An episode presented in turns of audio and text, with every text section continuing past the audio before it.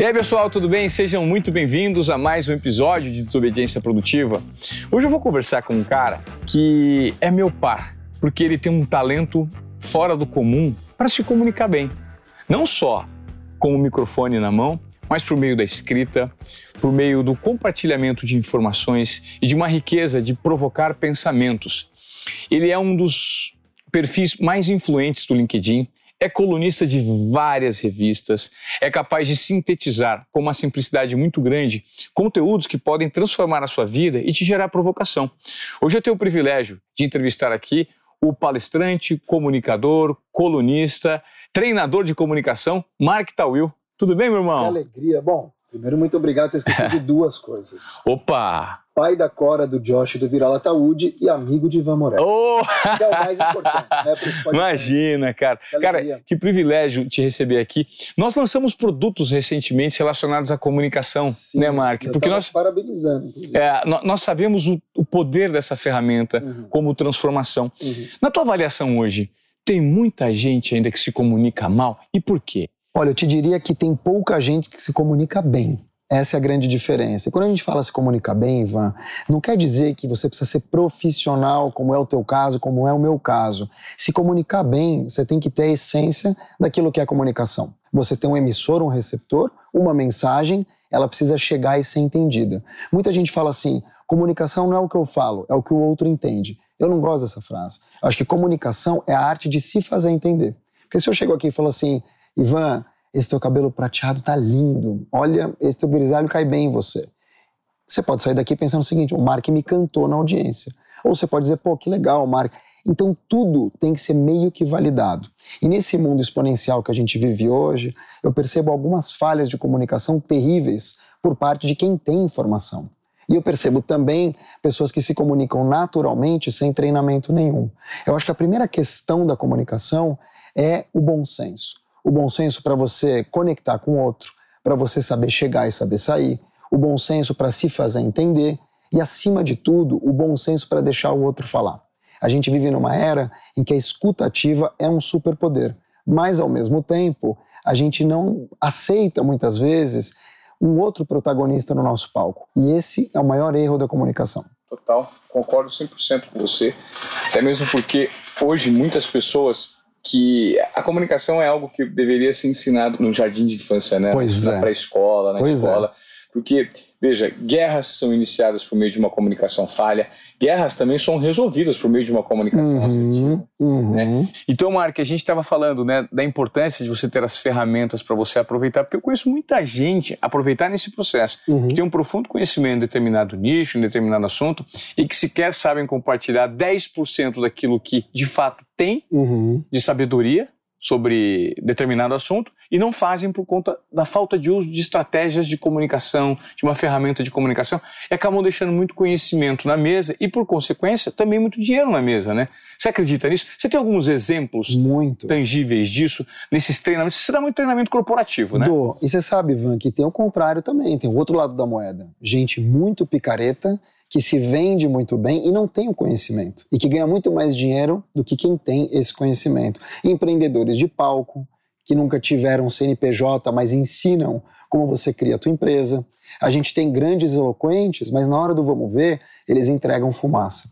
Então, minha sugestão sempre, quando eu vou fazer um treinamento para empresa ou para pessoas físicas, é o que, que você tem para oferecer. Né? Porque nada mais rico do que você realmente falar aquilo que você sabe. O que acontece hoje é que para ser aceito e para agradar a massa, ou por uma métrica de vaidade, como curtida, compartilhamento ou até um comentáriozinho, a pessoa explica e vende o que ela não tem, o que ela não é. E isso com o tempo não se sustenta mais. Porque a gente não vive numa caixa preta, que aliás é laranja dos aviões. A gente vive numa caixa de vidro. E você tem que praticar aquilo que você posta. Então, quando eu vou orientar alguém em relação à comunicação, primeiro eu dou um passo para trás. Eu explico o que é comunicação. Porque comunicação não é bater papo. Eu falo e, beleza, ele fala bem, ele se comunica bem. Não é isso. Comunicação é muito mais do que isso, é como você explicou. É uma questão de posicionamento na mente do outro, é como você é percebido e, acima de tudo, como é que você se mantém nesse mundo. O que eu digo para as pessoas que eu treino, acima de tudo, é que elas lidem com a verdade. E se elas não souberem alguma coisa, que elas usem duas palavras: Não sei. Ô Mark, é, você hoje tem uma atuação é, mais assertiva no público empresarial, né? Uhum. Você faz trabalhos internos dentro de empresas. Uhum. E quando eu penso em cultura organizacional, eu creio que existe aquilo que a empresa eventualmente preconiza na sua, né, na sua linha editorial, na sua carta, na sua cartilha de comportamento e conduta, mas é muito complexo que isso se realize. Por que isso não acontece e se a comunicação tem um papel importante nessas empresas e que tipo de dor que você nota que mais existe dentro de algumas corporações? Perfeito. Pergunta perfeita. Sabe quando a pessoa fala que pergunta perfeita, dá tempo dela pensar um pouco, né? Uhum. Que é o meu caso aqui. Sim, é, uma, é, uma, é uma ferramenta, é uma ferramenta de comunicação que você que está nos assistindo aqui nos Obediência Produtiva, eu não sei se você está fazendo seu exercício, um deslocamento no seu carro. Só que eu sou muito grato por mais uma vez você estar com a gente aqui, porque o Mark Tawil, assim como eu, temos um comportamento de desobediência produtiva. Quebrar protocolos e entregar mais do que esperado, usando intuição, confiança e coragem. Eu te peço então que se você está curtindo esse conteúdo, compartilhe com alguém para gerar o mesmo valor que está gerando em você. Porque é assim que a gente consegue fortalecer a desobediência produtiva, levando no boca a boca e já fazendo essa jogada aqui para o Mike responder. Qual é, então, Mike, a maior dificuldade das empresas? Cara, deu para pensar num livro agora para te responder. é o seguinte, é, a dificuldade das empresas, eu acho, é entender e ter empatia com o funcionário. E empatia não é você se colocar no lugar do outro, que é impossível. Isso é uma falácia. É você se colocar ao lado do outro e os dois em frente ao problema. E aí eu acho que tem uma questão geracional. Pela primeira vez, Ivan, a gente tem seis gerações trabalhando juntas. A gente tem Silent Generation, que é a geração do Joe Biden, Abílio Diniz, nascidos de 35 a 45. A gente tem Baby Boomer, Luiz Helena Trajano. A gente tem X, que sou eu, você está com quanto? X, 45. X, somos X. Y, de 80 para cá. Millennial, final do milênio. E Z, de 2000 para cá. Já tem 20 anos de idade, seis gerações. Silent, Baby Boomer, X, Y, Millennial e Z. Tem ainda uma geração que está em casa, que é a Alpha, dos nossos filhos, de 2010 para cá. Mas seis gerações trabalhando juntas é um caldo muito grosso para você entornar. E a gente ainda tem um gap geracional. A gente tem uma dificuldade do jovem não ser criticado, aceitar a crítica. A gente tem uma dificuldade da nossa geração é, olhar para os mais novos e dizer, ah, é mimimi, quando na verdade mimimi é a dor que dói no outro. A gente tem uma geração millennial que é muito ligada à sustentabilidade, uma geração Z muito ligada à causa e que não está preocupado, como a gente já esteve, de dar, entre aspas, sangue pela empresa. Eles estão, preocupados em trabalhar das 8 às 18 e 18 horas eles saem para curtir a vida. Eles não querem mais acumular, como no banco imobiliário, um monte de casa. Eles querem pay-per-use, né? eles querem pagar para utilizar Netflix, Spotify, carro. Hoje em dia, o meu carro, por exemplo, é um carro de assinatura. Sim. E, daqui, é. e assim vai ser daqui para frente. O que, que você assina? Qual que é o seu carro? Porto Seguro. Porto Seguro? Porto Seguro. Então você paga lá um, um, um mensal para Porto eu Seguro? Eu pago um mensal para Porto Seguro, tenho um carro zero na garagem. Porto Seguro, você pode começar a patrocinar a partir de hoje, de obediência produtiva, tá? Porque isso aqui é, foi improvisado. É Ó, isso. É, é, uma assinatura, então eu assino por mês, eu tenho IPVA, licenciamento, é, proteção do carro, troca de óleo. Eu não quero pagar um carro zero 100 pau para deixar na garagem, vai, não quero, eu quero usar. Ah, mas você está perdendo dinheiro. Relativo. Então, o jovem de hoje, a pessoa mais nova que está ouvindo a gente, ela quer acumular o quê? Experiência. Uma viagem, ela não quer ficar no trabalho 15 anos, ela quer ficar 3 para ir testando o que ela pode fazer. E aí entra a Barbie. Você pode ser aquilo que você quiser. Então hoje a gente tem uma geração slasher, barra. Você é o Ivan, podcaster, barra jornalista, barra comunicador, barra palestrante, barra, barra piloto, barra piloto de rally. Piloto de rally da Mitsubishi. então você tem uma questão aqui muito forte do, de usar a sua multipotencialidade. E eu acho que os mais velhos não têm isso. Eles olham para o mercado ou para a empresa, eles querem morrer abraçado com o projeto, querem morrer abraçado com o logo que eles criaram, eles querem ter uma cultura de que, pô, tá no celular. Tá todo mundo no celular. Então, tudo isso faz com que haja o quê? Conflito. E quando tem conflito, quando tem ruído, como a gente fala na comunicação, a cultura não se implementa. Por isso que a gente vê startups bombando e dando um nó em empresas centenárias. Como fazer, Mark, essa adequação de uma comunicação falha interna dentro das grandes corporações, como por exemplo as que você dá treinamento, uhum. grandes multinacionais, e fazer com que a mudança de mindset aconteça? É muito difícil? parte sempre da liderança, Ivan. Você é um cara que treina muitos líderes, você sabe disso.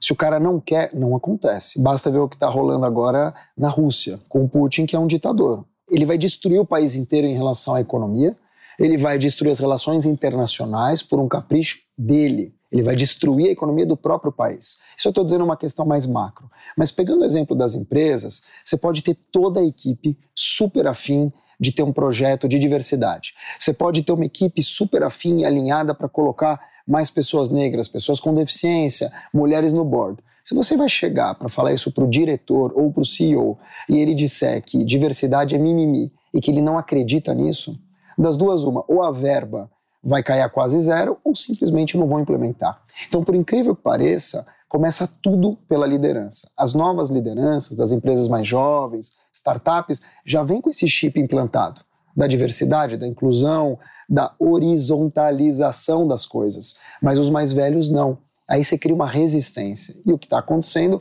é uma evasão de talento das empresas maiores. E percebendo isso, o RH já está começando a buzinar no ouvido do CEO e dos diretores. É, porque a cultura organizacional que hoje acontece fora desse meio corporativo super tradicional, né? Ela é muito mais de agilidade, né? De squads, grupos que montam é, e fazem um trabalho assertivo por um tempo pré-determinado para encontrar soluções, justamente por tentativa e erro, teste rápido, MVP. E é uma galera muito mais fácil a lidar com o erro, porque não uhum. importa o que acontece. O que importa é como você lida com exatamente, o que acontece. Né? Exatamente. E essa geração que você citou, e esse tipo de formatação, em é, levando em conta tudo que acontece no digital, permite essa tomada de risco. Uhum. Você acredita que hoje a tomada de risco ela está muito distante ainda das grandes corporações que exigem transformações dos colaboradores? Não existe essa liberdade para tomada de risco? Do intraempreendedorismo, você é, diz? Sim. Acredito que sim, em determinados ramos, segmentos. Agora, os grandes players dos mercados, estou falando de, por exemplo, grandes escritórios de advocacia, que já tem uma equipe de comunicação, eles já sacaram a diferença que faz uhum. de você ter uma house, né, uma agência interna. Você tem, por exemplo, uma Visa do Brasil que contrata startups, ela compra startups. Então, está todo mundo meio que se adequando. Claro uhum. que os grandes já fazem isso. E você tem empresas como a Reserva, por exemplo, do Rony Mesler, que são empresas quase nativas digitais, embora dele não seja, mas já está 200% no digital, no metaverso e tal, que já sacaram que o mundo mudou. E quando você tem um local que saca que o mundo mudou, por incrível que pareça, você começa a falar uma língua que é uma língua que pega em todo mundo. O que acontece hoje em termos de comunicação é que muitas empresas não entenderam e não sacaram que o mundo deu um reset em fevereiro de 2020. O mundo mudou completamente. Estou falando em termos educacionais, em termos digitais, temos o Anywhere Office, temos as Real Skills, falo bastante disso em palestra, que une o melhor da soft, o melhor do hard, junta nisso para você ter um profissional que nem o Ivan Moré. Como? É um cara que é empreendedor, é um cara que entende do que ele faz, mas ele também é bastante soft, mas ele sacou que a leitura do outro, a leitura da alma humana, faz muito mais diferença do que botar uma roupa, ficar engessado, é muito mais flexível. Uhum. E aí, Ivan, entra uma coisa que eu adoro, que eu estou tentando implementar para minha vida quer trabalhar por projeto, que nem você citou aqui, que é perfeito, ou seja, não tem mais o FII mensal, e aí eu estou falando para empreendedores, tá? Sim. E mais do que isso, se você está na empresa, tem que ser uma collab, ou seja, antigamente, e a gente sabe disso que a gente foi de muitas empresas de comunicação, você tinha uma questão assim, você nunca vai ser maior que a empresa, e tá certo, acho que a empresa mesmo ela tem que ser maior, mas você também nunca vai ser ninguém, você vai ser uma peça na engrenagem e acabou. Você não tem identidade própria. Perfeito. E você conseguiu, na empresa onde você trabalhou, uma identidade que é para poucos. Sim. Você concorda comigo? Sim, é Quantas porque... pessoas passaram por lá? Quantos você lembra do nome e sobrenome? É Pou, raro. Pouquíssimo. Pouco, e pouco. que o público se identifica, né? Também. Porque assim, acontece muito, né? Você olha para um ator e fala, nossa, eu gosto muito dele. Como ele chama? Você claro. nem lembra do nome. E no teu caso, sim. Você tem nome e sobrenome. Hum. Eu acho que eu consegui isso também. Só que isso é um trabalho de muitos anos. E daqui para frente, e esse é o nome do meu próximo livro que eu lanço esse ano, seja a sua própria marca. Então não é você ter uma marca, é você ser, viver os valores da tua própria marca. Eu acho que isso vai ditar daqui para frente. E só para completar isso, eu acho que a gente está vivendo um mundo à la Netflix. A gente vive um mundo de temporadas. Então o Ivan, até 2021, teve uma temporada. Agora está começando outra. outra. E depois temporada. outra. Aí você vai encadeando temporadas. Você sofre menos Porque eu não preciso ficar preso Perfeito. a tudo que eu vivi. Hoje eu tô apagando, te contei, né? Toda, apagando não, arquivando todas as fotos do meu Instagram. Eu não quero lembrar dessa vitrine. Eu quero daqui para frente. É um momento de vida que você está enfrentando e tudo bem, e né? E tudo bem, cara. E tudo bem, é.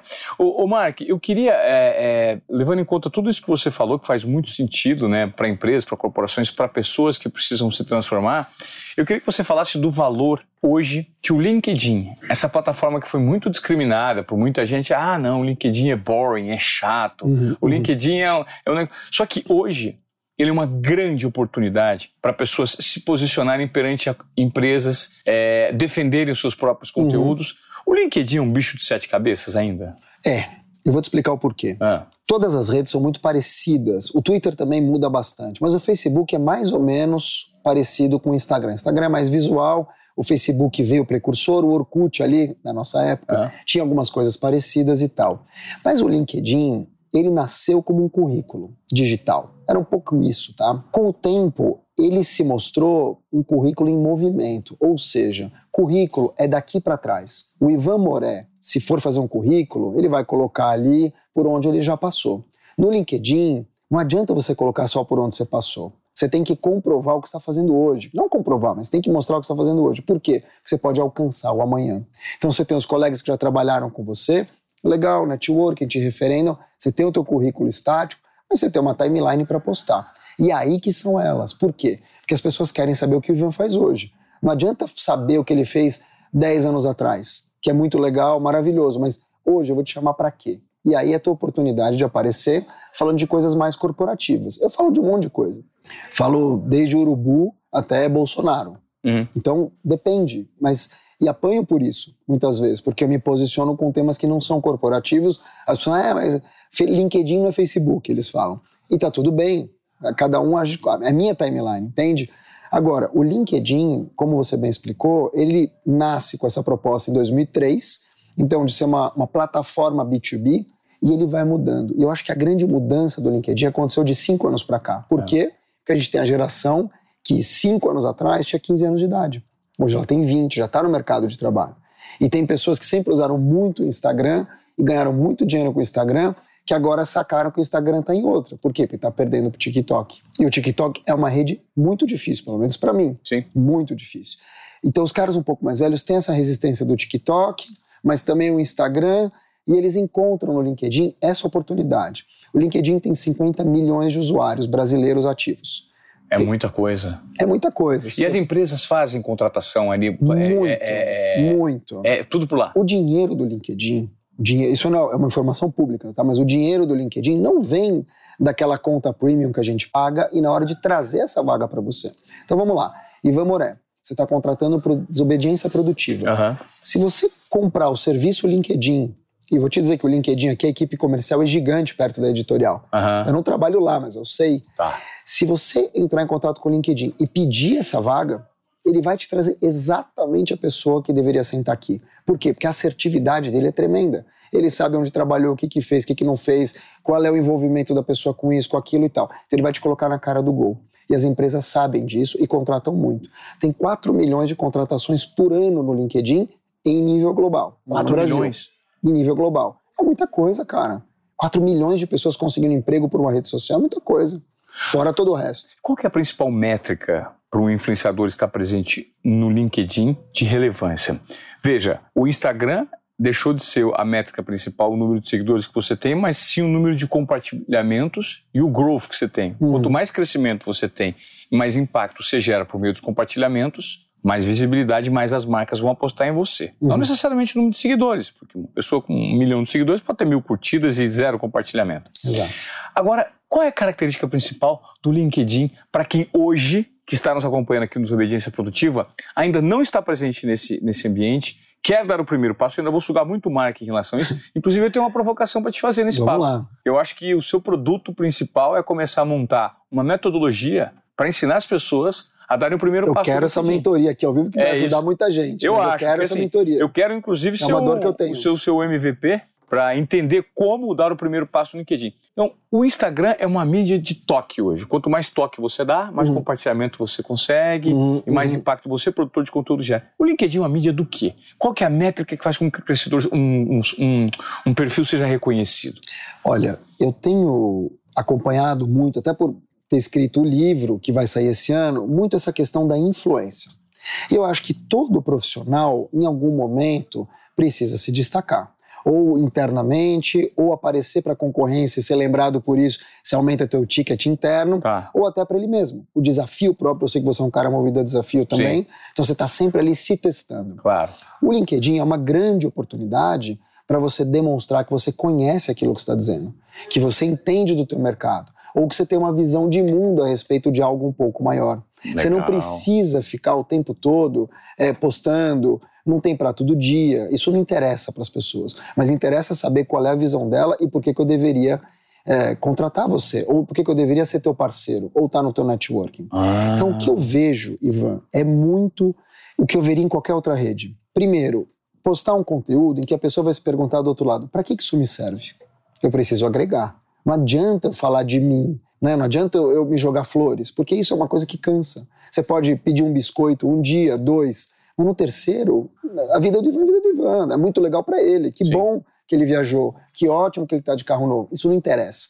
No Instagram, acho que impressiona um pouco mais claro. ainda, porque tem a questão visual. Lifestyle, né? Lifestyle. Como super influenciadores, Sim. Cristiano Ronaldo e todos os seus amigos é, do esporte que fazem claro. isso e está tudo bem.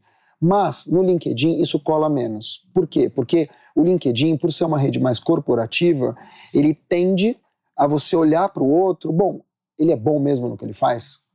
Ele é bom mesmo sendo quem ele é? Qual tipo de posicionamento crítico ele tem sobre determinado Exatamente. tipo de assunto? Porque, Porque o que eu... ele tem, é. tá bom, é bom para ele. Sim. Entende? Mas assim, quem ele é e o que, que ele faz, ele é, vou usar uma palavra, ele é pica no que ele faz. Uhum. Entendeu? E aí você começa. Então o que eu vejo hoje são duas questões muito relevantes, que são constância, ou seja, recorrência.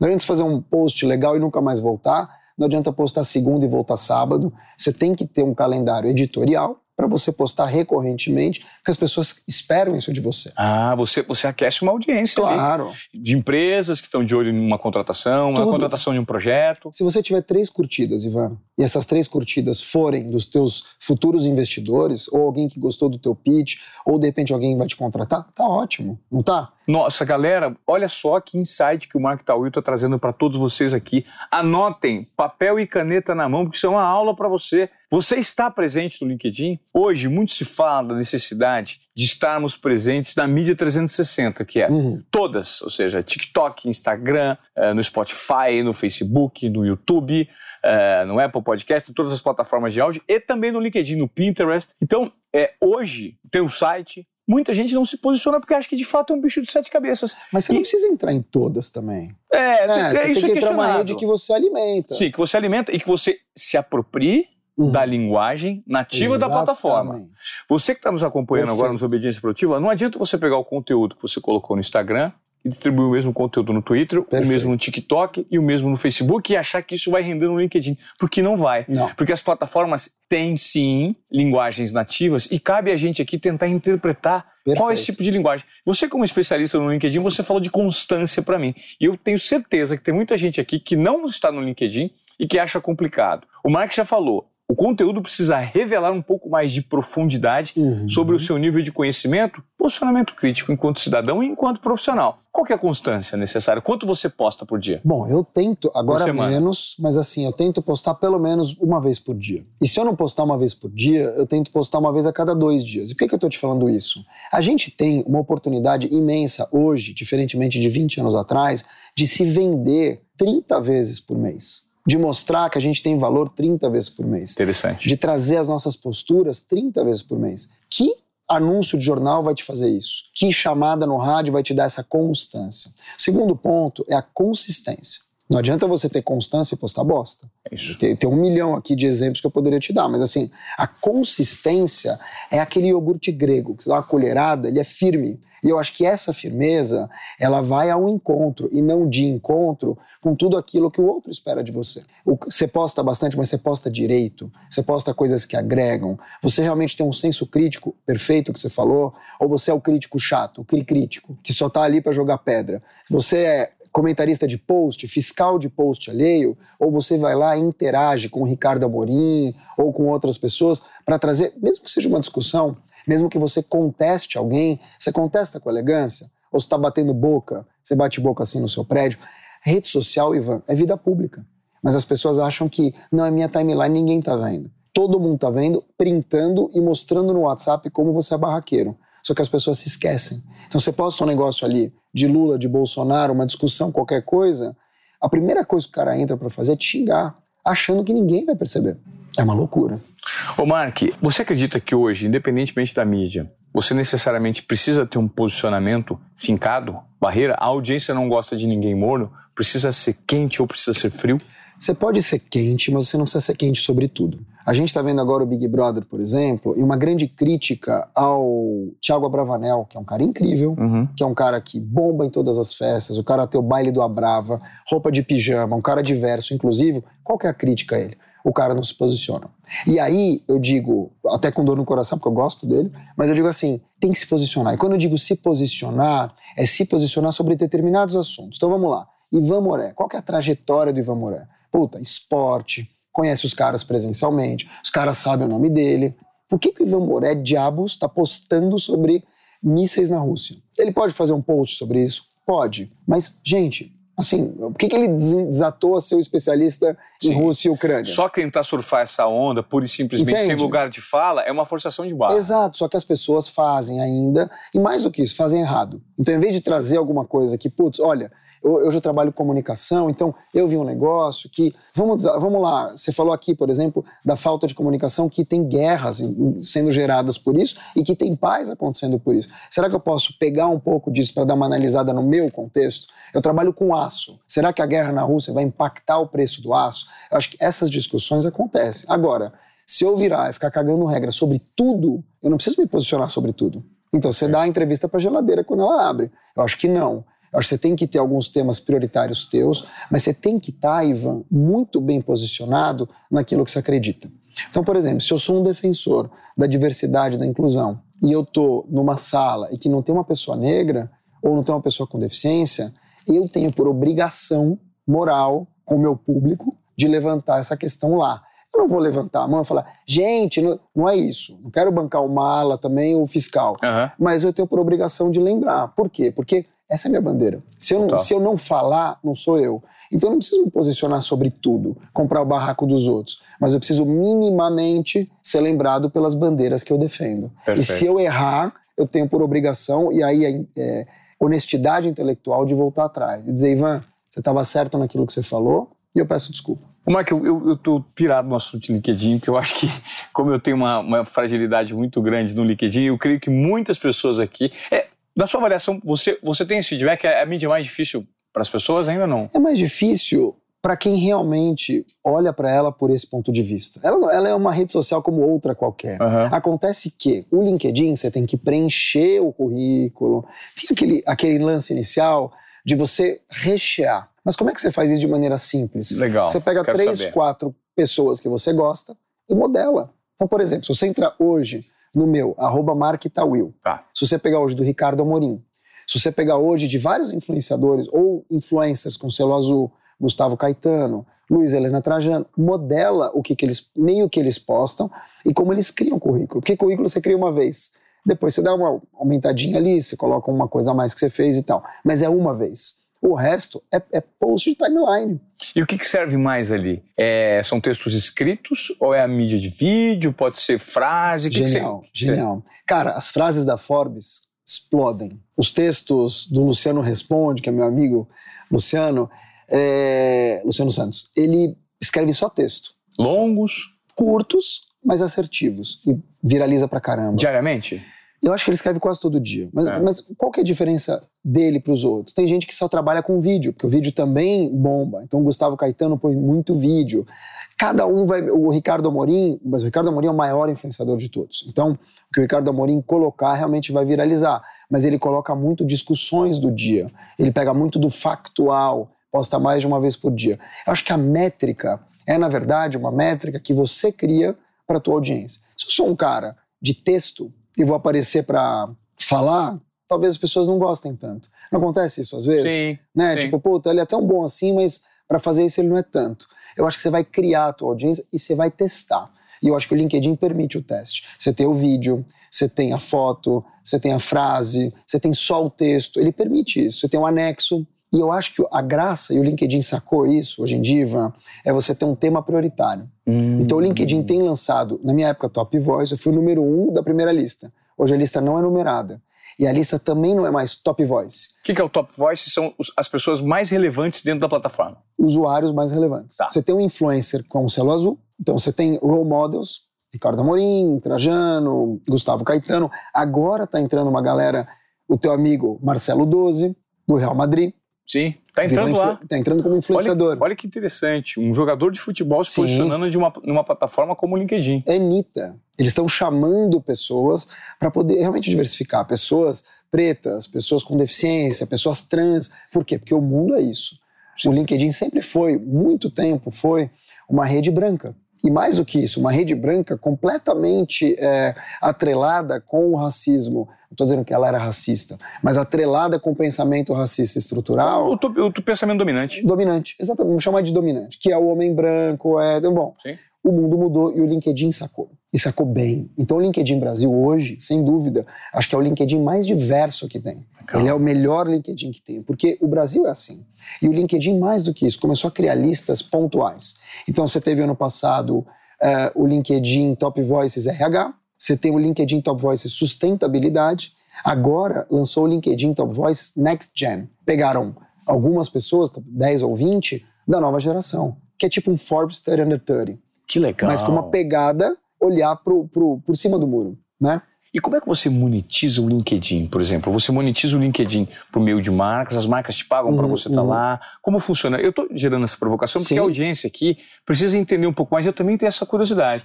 Então, eu tenho como objetivo, qual que é a dica que você me daria em relação a, poxa, Mark, eu talvez não tenha braço hoje Uhum. para estar presente de forma mais constante no LinkedIn. Qual é a sugestão que você dá e como que as pessoas operam no mercado? Existem equipes que atuam só para LinkedIn? que são as mesmas equipes que atuam só para Instagram. Perfeito. Ali, assim, eu falo com muita agência, né? Sou contratado por muita agência. As agências têm equipes que trabalham perfis de executivos, Tá. o que nem sempre é bom. Porque se o cara fala os 10 livros que eu gostei de ler e é um post feito pela agência, o cara vai ser cobrado. Me fala um pouco daquele livro, o cara nem vai saber. Então, o ideal é que o executivo ou alguém que se que queira né, se projetar no LinkedIn, mas ter uma equipe, que ele converse com a equipe. Senão, não é ele. É a equipe fazendo, concorda? claro. É, isso é muito legal. O Ricardo Amorim, por exemplo, quando não é ele que posta, eles colocam uma hashtag colocando que é a equipe do Ricardo Amorim. Perfeito. Isso é perfeito. Isso fica evidente. Fica, e tem que ficar, porque senão é desonesto. É desonesto com o cara e é desonesto com a audiência. Acho que isso é muito legal. O que acontece hoje, Ivan, é que existe uma palavrinha que todo mundo quer, mas poucos conseguem. E não conseguem muitas vezes porque não tem disciplina. Autoridade. Para você realmente ser monetizado na vida, você precisa ter autoridade. O que, que o Cristiano Ronaldo é o Cristiano Ronaldo, mas ele se vende como Cristiano Ronaldo?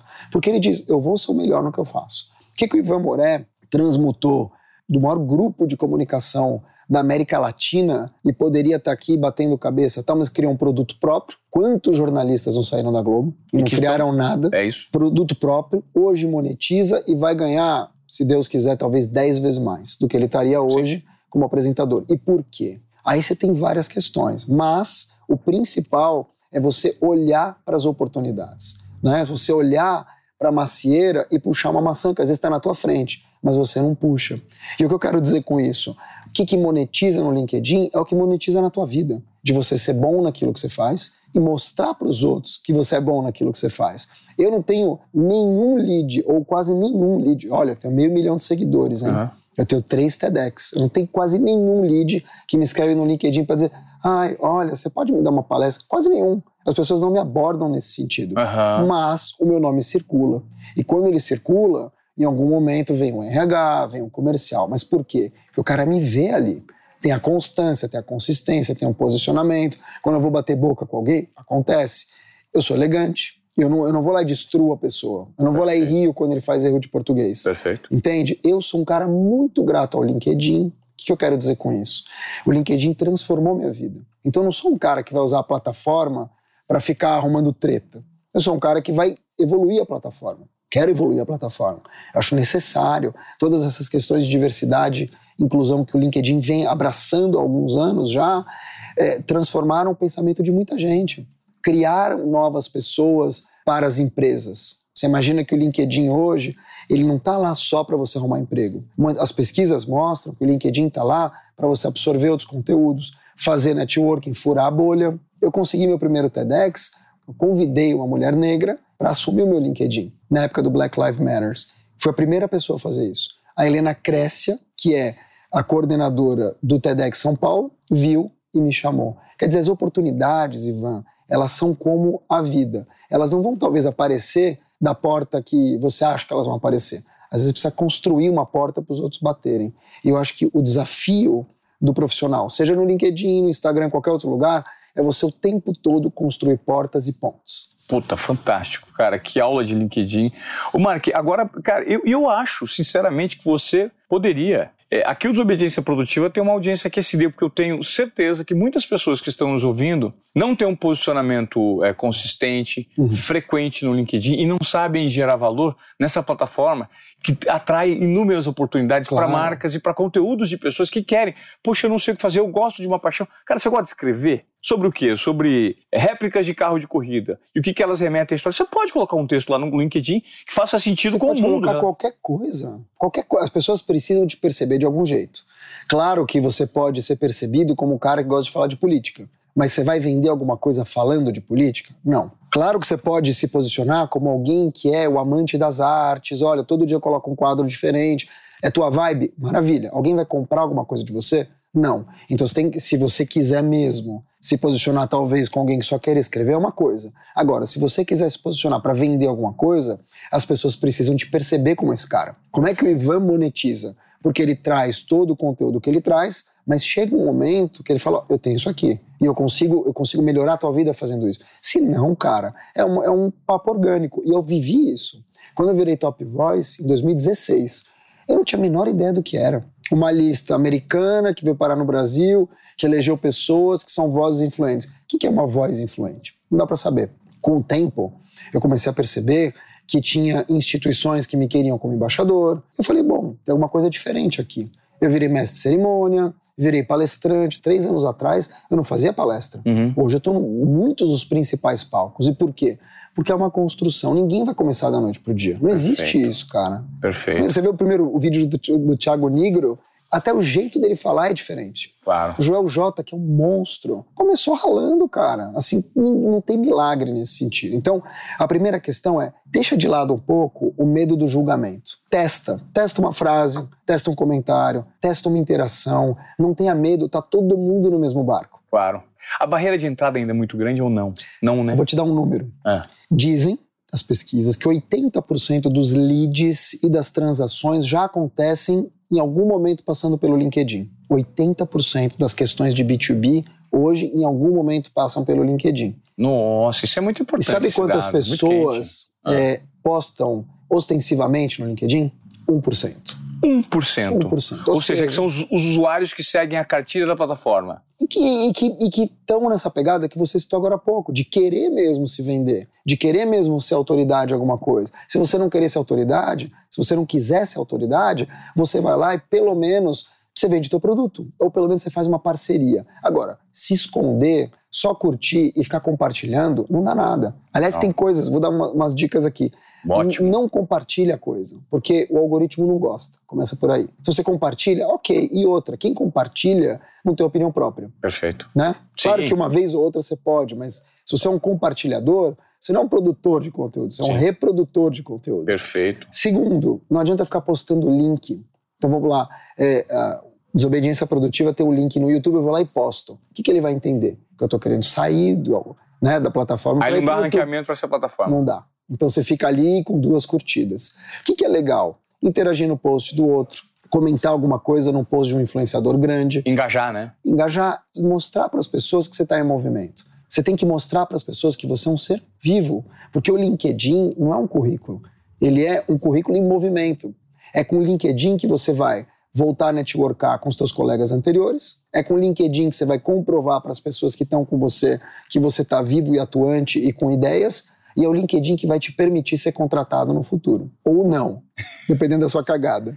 Cara, impressionante. Vocês anotaram? Vocês lembram que eu falei no começo desse podcast que era para pegar papel e caneta? Então, a partir dessas dicas que o Mark Tawil acabou de passar para gente, ele é top voice LinkedIn, uma das figuras mais relevantes dessa plataforma. E se você tem alguém aí do seu círculo de convívio que está com dificuldade de mandar currículo, de se encaixar num nicho específico, que fez uma transição de carreira, ele acabou de dar o caminho das pedras para você. Se serviu para você, use, coloque em prática, volte o áudio, anote um ou outro detalhe que ficou para trás e melhor, compartilhe esse conteúdo com quem precisa ouvir essas vozes. Essa voz do Mike, na verdade, em relação a qual é a trilha que você tem que dar, qual é o passo a passo dentro do LinkedIn, porque eventualmente você está deixando muita, muita oportunidade passar no, no seu círculo de novos amigos, de novos parceiros de trabalho, de novos contratantes, de novos é, é, fornecedores, eventualmente. Claro, tudo. Cara, se você parar para pensar, se você quiser contratar alguém hoje, essa pessoa dificilmente vai ter só um Instagram. Concorda? Claro. Você tem que entrar no LinkedIn. E outra, você entra no LinkedIn da pessoa, só tem o currículo, ela nunca postou nada. Qual é a imagem que você tem?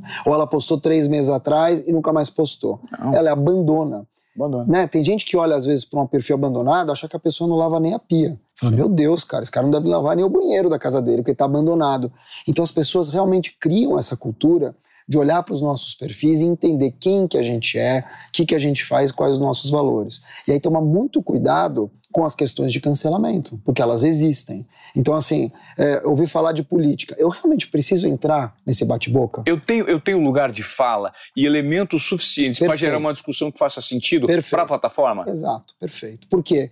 Porque senão, cara, não é relevante. E outra, de novo, é o Ivan Moré falando da crise da Rússia. Um dia você pode falar? Pode, você já é, teve na Rússia. exatamente o que eu fiz hoje. Eu entrevistei jogadores de futebol Animal. que estão Animal. lá travados. Animal. Que, então, assim, é um comportamento. Na verdade, eu estou me posicionando como jornalista. Estou ouvindo aqui Sim. e retratando o que acontece. Agora, chegar e dar a minha opinião Exato. sobre o que o Putin fez e entrar numa questão política, eu, eu não vou ter lugar de fala. Não, não é você. Não. E outras pessoas sacam, entende? Tem uma Sim. frase de um filósofo chamado Galvão Bueno, que você conhece bem, que diz o seguinte: não tem bobo no futebol. As pessoas não são mais bobas, cara. Elas entendem o que está acontecendo. E outra, as novas gerações são muito rápidas. Eu estou vendo aqui que a tua equipe é geração Z total. Total. Né? E essa geração Z, ela saca. Ela saca quem está engabelando.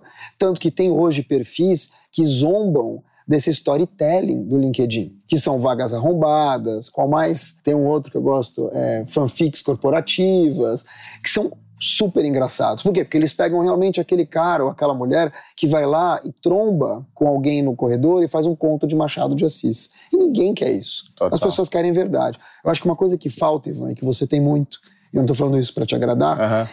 é sair um pouco do storytelling e trabalhar o story doing. Isso eu gostei. Que é muito diferente. Sensacional. As pessoas querem pessoas que fazem, né? É isso. Pessoas precisam de pessoas, como diz o Joel, e essas outras pessoas precisam ser pessoas que agreguem, porque só ter pessoas é volume na passeata. Total.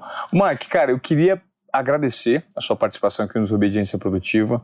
Certamente gerou um valor enorme para a nossa audiência. Espero e, que sim. E já queria lançar uma provocação. Vamos lá. Nós estávamos conversando aqui nos bastidores sobre um posicionamento a mais entre os vários que você já tem hum. que poderia gerar valor para uma audiência. E eu acho que você poderia montar um passo a passo eu não sei se uma mentoria, mas uma consultoria ou um curso. É, eu conheço alguém, por exemplo, que entende muito, um especialista de Instagram, que é o Ieser. Sim. E às vezes sabem mapear o Instagram das pessoas. Eu, hoje, tenho uma dor muito grande relacionada a como me estabelecer, me posicionar, o passo a passo ali na plataforma. Você já parou para pensar que muitas pessoas podem ter essa mesma dor? E você pode montar, eventualmente, um passo a passo explicando quais são os benefícios e os resultados e a transformação que algumas carreiras, alguns perfis podem ter ali no LinkedIn? Já, mas não da maneira como você está colocando, sabe? Porque eu acho que, e eu estava elogiando realmente a tua postura de ter uma visão hoje empreendedora de Ásia. Eu tenho hoje um super lugar de fala, um monte de lugar. Eu sou, estou uh, me tornando influenciador da Anima, tenho um curso na HSM University, eu sou assino como, como curador, como curador da HSM. É, tenho uma coluna faz três anos na época negócio, chamada Futuro do Trabalho, um podcast na Jovem Pan que você vai participar, Sim. chamado Auto Performance. Então, cara, eu tenho, sou instrutor do LinkedIn oficial. Eu tenho um curso, além disso, no LinkedIn que tem quase 3 mil alunos em um mês e meio. Então, eu tenho essa consciência de que eu cheguei a muitos lugares legais. Agora, eu também sei que o que me trouxe até aqui não vai me levar para o próximo nível. O mundo já está mudando e eu quero mudar junto. Então eu estou um tempo inteiro com uma cabeça de aprendiz. E o que você me falou hoje mexeu muito comigo. Sim. E eu acho que tem que mexer com muita gente aqui. Porque, de novo, o que a gente está vendo acontecer com o Covid, e essa Covid vai durar bons anos ainda, o que a gente vê acontecer na Rússia e na Ucrânia, que vai ter reverberações políticas, toda a questão de metaverso, de criptomoeda, Web3 esse boom, se você não tiver interesse e tiver uma cabeça de aprendiz, se você achar que isso não é para você, você vai ficar pelo caminho. Esse tsunami vai te engolir. Então eu estou o tempo inteiro ouvindo, ouvindo atentamente, me mirando em modelos e mais do que isso, trabalhando para eu poder também ter a humildade de aceitar que eu sei muito pouco e que tem muita gente boa de todas as idades. Você citou o Iezer, estou vendo aqui pela tua equipe, que sabe mais que eu. Então hoje eu tenho realmente uma, uma consciência de que eu preciso encontrar novas metodologias, mas eu gosto muito da espiritualidade. Você sabe que eu sigo um, um autor chamado Robin Sharma, que é um autor canadense. E ele fala muito que mindset é 25%. 25%. Porque você tem o health set, e você sabe, né? Que é o teu conjunto Sim. esportista, é, esportivo. Você tem o soul set, que é a tua inteligência espiritual, que não é necessariamente religião. E você tem o heart set, que são as emoções. E esse equilíbrio todo é que te leva para outro nível. Perfeito. Então, sim, eu gostaria de ter essa metodologia para falar de LinkedIn, mas eu acredito que eu posso impactar mais trazendo um pouco desses quatro elementos que eu tenho em mim. Uhum. Né? E eu acho que isso tem, assim como você, como pai, como amigo, como aprendiz. De como se comunicar bem, gerar valor por meio da comunicação e gerar provocações em todos vocês. Obrigado pela sua entrevista. Pô, cara. Obrigado pelo seu tempo. Obrigado você, é uma honra estar aqui. é um dos podcasts mais ouvidos do país e muito me honra, sempre quis vir para cá. E se você deixando, eu vou levar esse quadro do Mike Tyson aqui, do Quevedo, pro meu Quevedo, apartamento novo. O Quevedo, você tá vendo? Ele já chegou, ficou maluco aqui. O Quevedo Arte é um cara que, que faz esses retratos de, de figuras é, relevantes do esporte. É um quadro espetacular. Mas, Mike, espetacular foi esse bate-papo com você. Eu espero que você que esteja acompanhando, que tenha acompanhado a Desobediência Produtiva até agora, Siga essas regras que o Mark é, é, indicou para você se posicionar numa nova plataforma de comunicação com esse nível de assertividade que ele trouxe para todos vocês, porque isso pode de fato gerar uma transformação. Então significa muito para mim se vocês compartilharem esse conteúdo aqui do Desobediência Produtiva. Ô, ô Mark, me, me, e qual que é a sua, a sua rede social para gente deixar aqui? Eu vou deixar minha arroba, pode ser? Tá. Arroba Mark com C, Tawil. Mark Tawil, tudo junto. Tá certo. Obrigado, meu irmão. Obrigado, Valeu. meu irmão.